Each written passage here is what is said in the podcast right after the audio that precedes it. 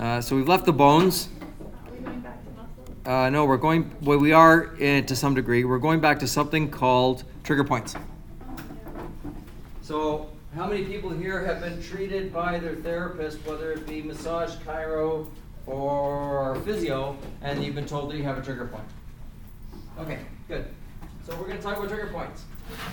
Because if, if there's any one thing that we do for sure, um, in massage therapy, we, we treat a lot of trigger points. You will hear from massage therapists, I've never felt a trigger point. And that's quite possible. Um, but uh, you will likely come across them. Where did they come from and what are they? There was a lady named Janet Travell. Her claim to fame was she was actually J F K's physician before he was killed. Everybody knows who J F K is, right? He was assassinated, yes? What was wrong with J F K? He had a real bad issue. As you guys all know, he was a drug addict.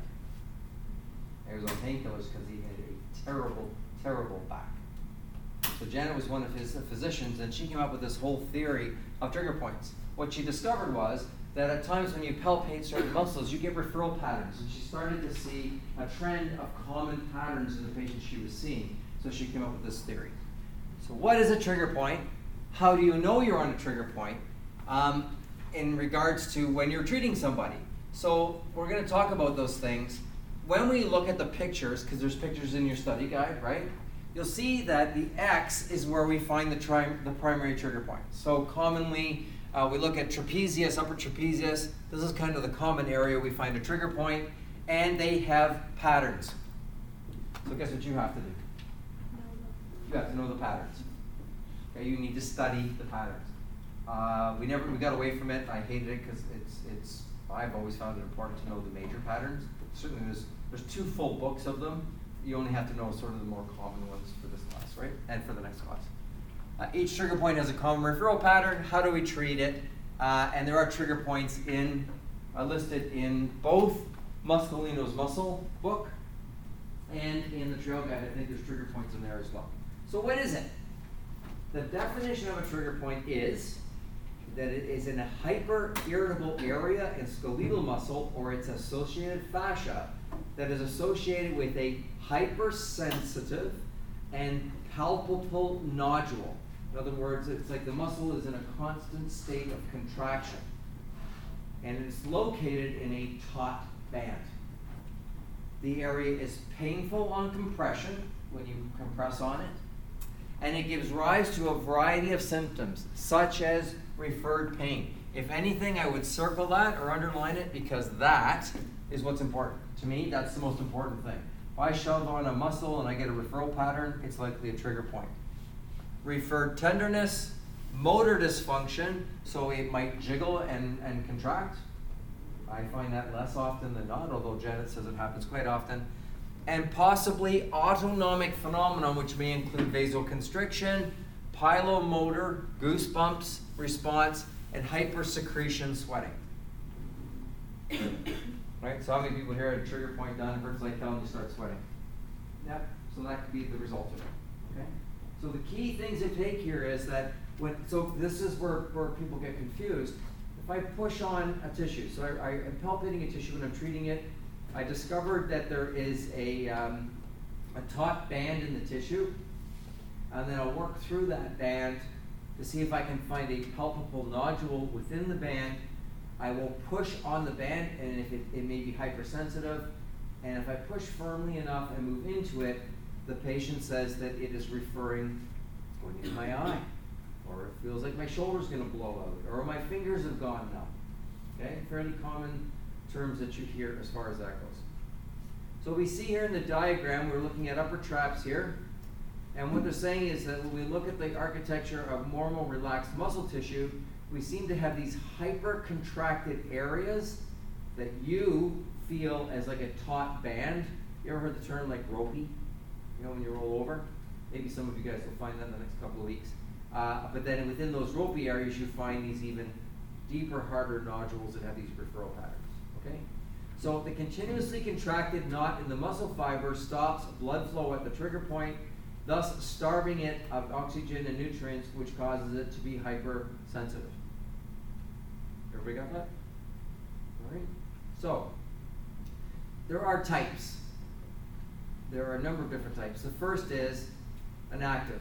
So this is a patient who says to you, yeah, I'm at home, I'm on the couch, I get this wicked headache. And you ask them where the headache is, and they tell you, oh, it's behind my eye, or it's in my temple area, or in my jaw. Well, that could be an active trigger point that is causing a referral pain pattern. The patient sees it as a headache, but it could be, it's likely a referral pattern from a trigger point in a muscle in the cervical neck area or in the jaw area. Okay? Latent um, is a trigger point that produces a pain pattern only when pushing on it. So active is the patient may come in saying, I've got this going on, and you're like, hmm, sounds like a trigger point. That's why if anybody asks me for it, if they have a, it tells me they have a headache, I always want to know where the headache is, because it starts to paint a picture for me where it might be a trigger point. Primary arises in response to trauma or acute or chronic overload. A satellite is activated by a key trigger point by being in its area referral or its agonist or synergist. So you find a muscle, it's got a trigger point in it.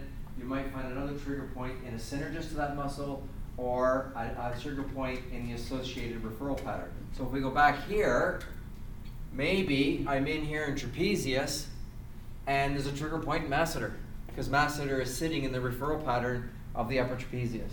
Everybody follow me? Any questions on that? Does that kind of make sense? Okay. Uh, and then central is located near the center of the muscle, and you can get attachment trigger points at the muscle, tendon, or upon neurosis. I have also found trigger points in the joint capsules of facet joints in the neck. I found I find trigger pattern, uh, trigger point patterning in, in that kind of tissue as well. So, given that the client, given the client's treatment plan indicates the possibility that trigger points may be present, you must first identify the trigger points. Where is that trigger point? What muscle is it in? And it is indicated by at least two of one of the following: local tenderness within a taut band of muscle, a local twitch response, so the muscle twitches when you push on it, and or a client's report of referral pain, tenderness, or autonomic phenomena. Okay? That's kind of your criteria for if you decide that you're going to treat it. You guys talk about treatment plans much? I don't think so. You will, you will be. I understand you have to come up with a plan depending on what you want to do. Ultimately, though, the client is informed that the treatment of myofascial trigger points may be painful. But simply, consent. Get a pain scale, check in, and so forth. Treating trigger points hurts. Hurts. Okay? And to treat a trigger point, you have to push. So a little rubby, rubby, rubby, you won't find trigger points. You need to get into the tissue and find the stuff. So you'll see all these referral patterns. Here's upper trapezius. Here's peroneal. Uh, here's supraspinatus, or sorry, infraspinatus. It goes down. This is a very common trigger point. Uh, you've got, um, I don't have a cord, Q L in here. Uh, this is a glute trigger point. This is uh, lower trapezius trigger points. Here is, so you look at headache patterns. Suboccipital muscles, semispinalis capitis versus semispinalis cervicis versus uh, sternal division of sternocleidomastoid or clavicular division. Here is uh, trapezius fibers, here's temporalis, and here is splenius cervicis. Any of these look like headaches some of you guys are having? Did you have headaches? So maybe, just maybe, if you get a therapist to poke their bony little thumb in there, they might actually take your headache away. Because maybe all it is is an active trigger point in a muscle that's kind of tired and worn out. Now you see how important it is to know these patterns? Because now it really helps you paint a picture of what might be going on with your client in terms of what they're presenting with. And Travell talks a lot about how uh, even some, somebody having pectoral angina, right, could be a trigger point that's causing the chest pain. They're not even the heart at all. So the treatment technique is applied until the client tells you the level of referred pain either decreases or eliminated. So you shove your finger in there, you push on it until the patient says, oh, the pain is gone, okay?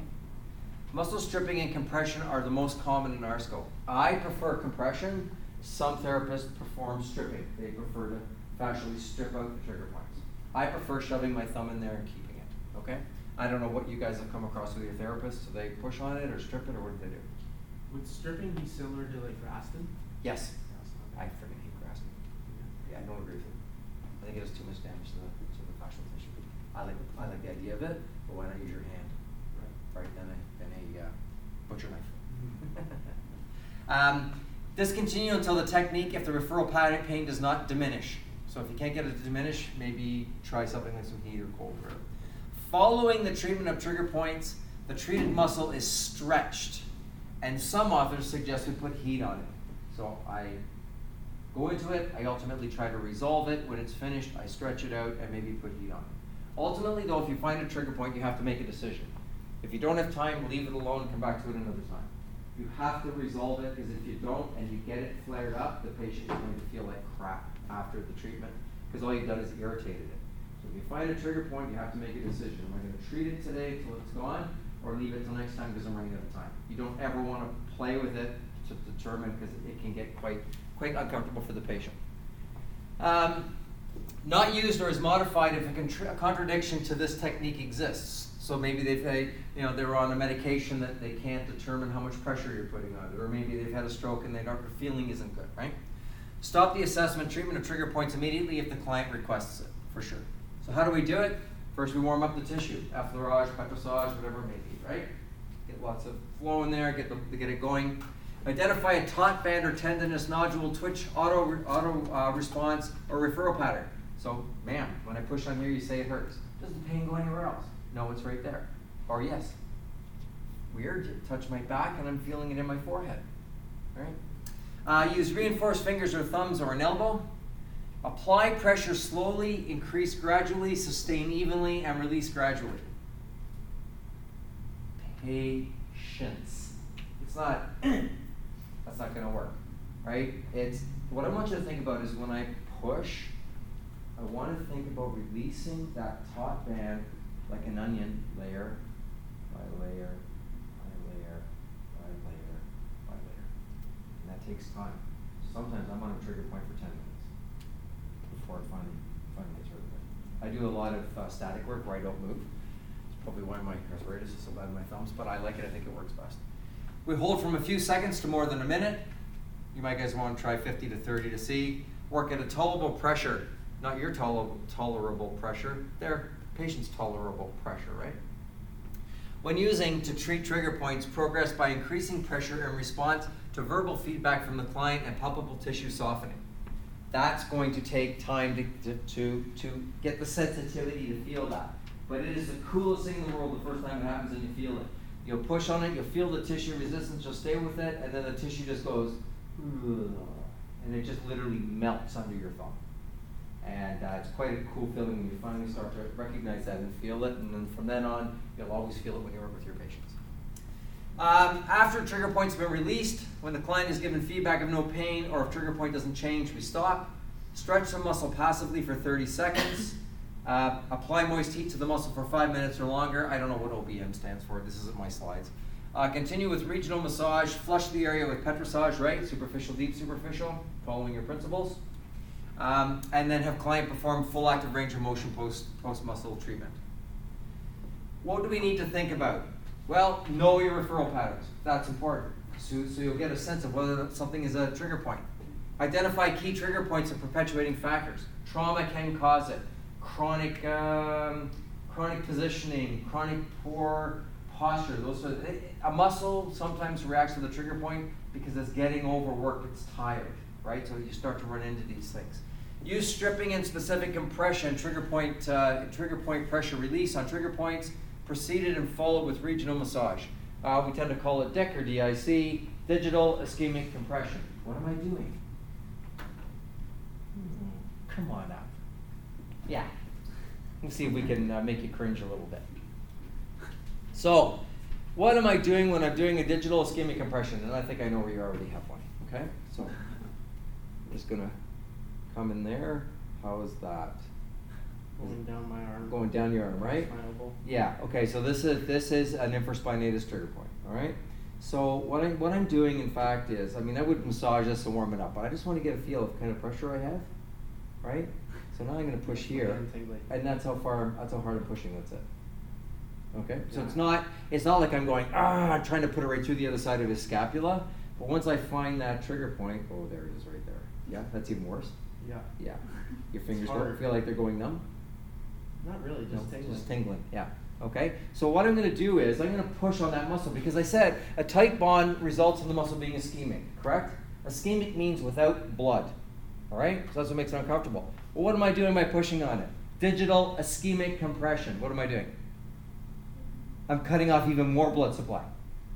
Okay? That's why he feels it.